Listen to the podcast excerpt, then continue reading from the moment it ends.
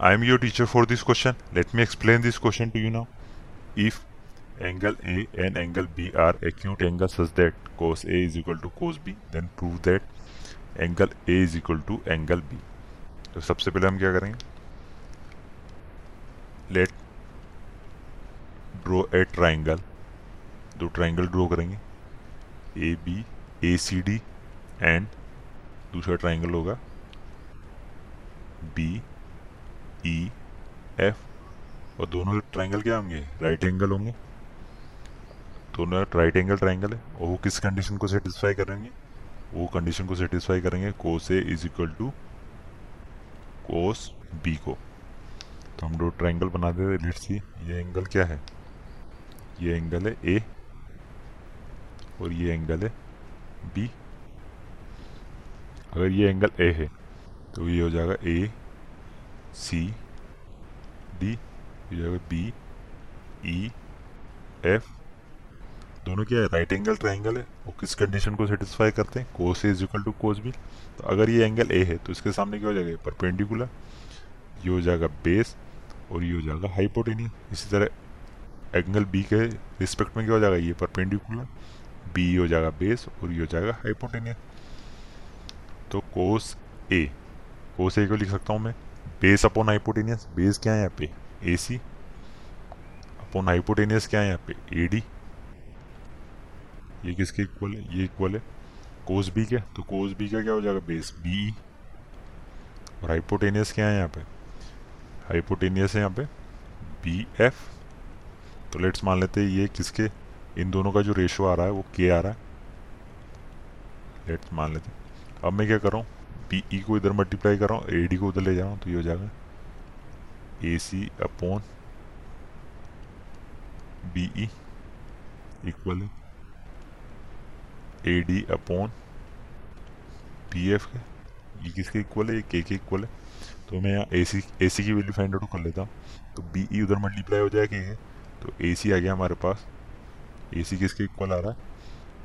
के multiply by B E and A D find out कर लेता हूँ मैं। ए डी आ रहा है हमारे पास। ए डी इक्वल टू आ रहा है। के मल्टीप्लाई बाय बी एफ़ तो हमने ए सी फाइंड आउट कर लिया और ए डी फाइंड आउट कर लिया। अब मैं रेश, इन दोनों ट्राइंगल में रेशो निकाल रहा हूँ। C D C D upon E F का। तो C D upon E F का। दोनों क्या है ट्राइंगल राइट एंगल ट्राइंगल है तो पाइथागोरस थ्योरम से निकाल सकता हूँ। अगर ये हाइपोटेनियस है, ये बेस है तो परपेंडिकुलर क्या रहा होगा? परपेंडिकुलर रहा होगा under root of A D square minus base का स्क्वायर यानी A C square A C square upon E F E F क्या रहा होगा? अंडर रूट ऑफ़ हाइपोटेनियस क्या है इसका? बी एफ़ ये होगा B F square minus base क्या है इसका? बी ई तो ये होगा बी ई स्क्वायर तो मैं वैल्यू रख देता हूँ ए डी की। ए डी की क्या निकाली थी मैंने वैल्यू के बी एफ़ तो इसके स्क्वायर करेंगे तो के स्क्वायर तो ये हो जाएगा under root of K square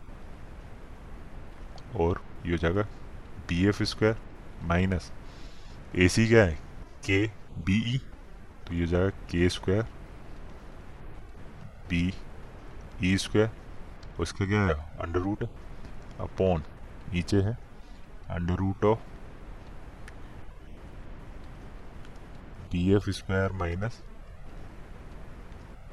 B E square तो यहाँ से के स्क्वायर कॉमन ले लेंगे तो बाहर आ जाएगा के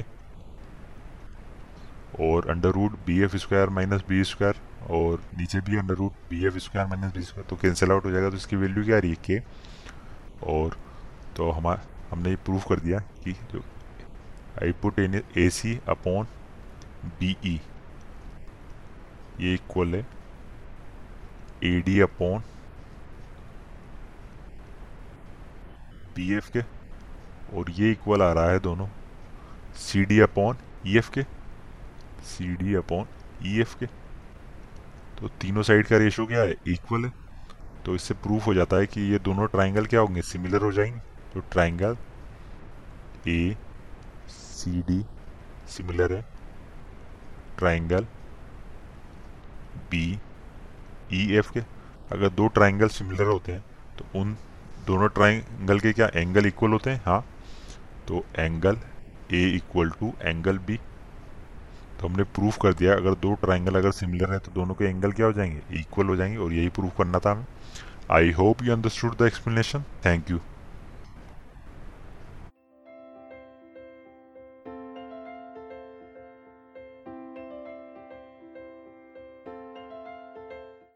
this podcast is brought you by Hub Hopper Shiksha Abhiyan अगर आपको ये पॉडकास्ट पसंद आया तो प्लीज़ लाइक शेयर और सब्सक्राइब करें। और वीडियो क्लासेस के लिए शिक्षा अभियान के यूट्यूब चैनल पर जाएँ।